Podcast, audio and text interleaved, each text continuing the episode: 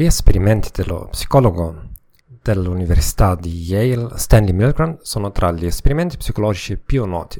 L'essenza è la seguente. Più della metà dei partecipanti, il 65%, era pronta a somministrare dosi potenzialmente letali di scosse elettriche a estranei, solo perché i partecipanti avevano ricevuto istruzioni in tal senso da una figura autoritaria, in questo caso uno scienziato. Se non hai familiarità con i dettagli, ti preghiamo di informarti ulteriormente sull'esperimento. Qui discuteremo solo le conclusioni sbagliate dello studio. Si ritiene erroneamente che l'esperimento dimostri quanto sia pericoloso eseguire gli ordini se impartiti da una figura autoritaria immorale. In questo caso il ragionamento è del tutto fuorviante. L'esperimento mostra esattamente il contrario dimostra il nostro talento innato nel seguire gli ordini. Questo è fondamentale per la nostra sopravvivenza perché chi altro se non altre persone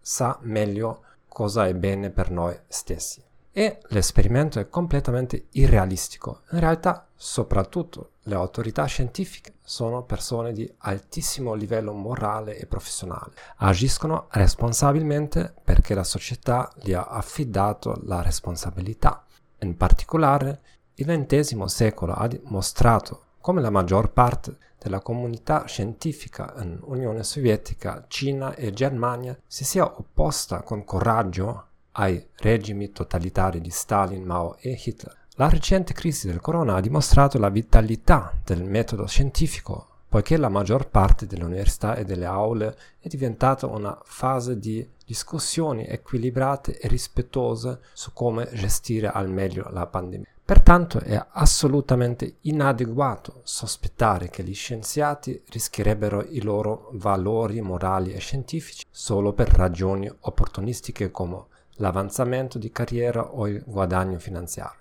Pertanto dovremmo essere critici da dove viene il vero pericolo, ma non nei confronti delle figure di autorità.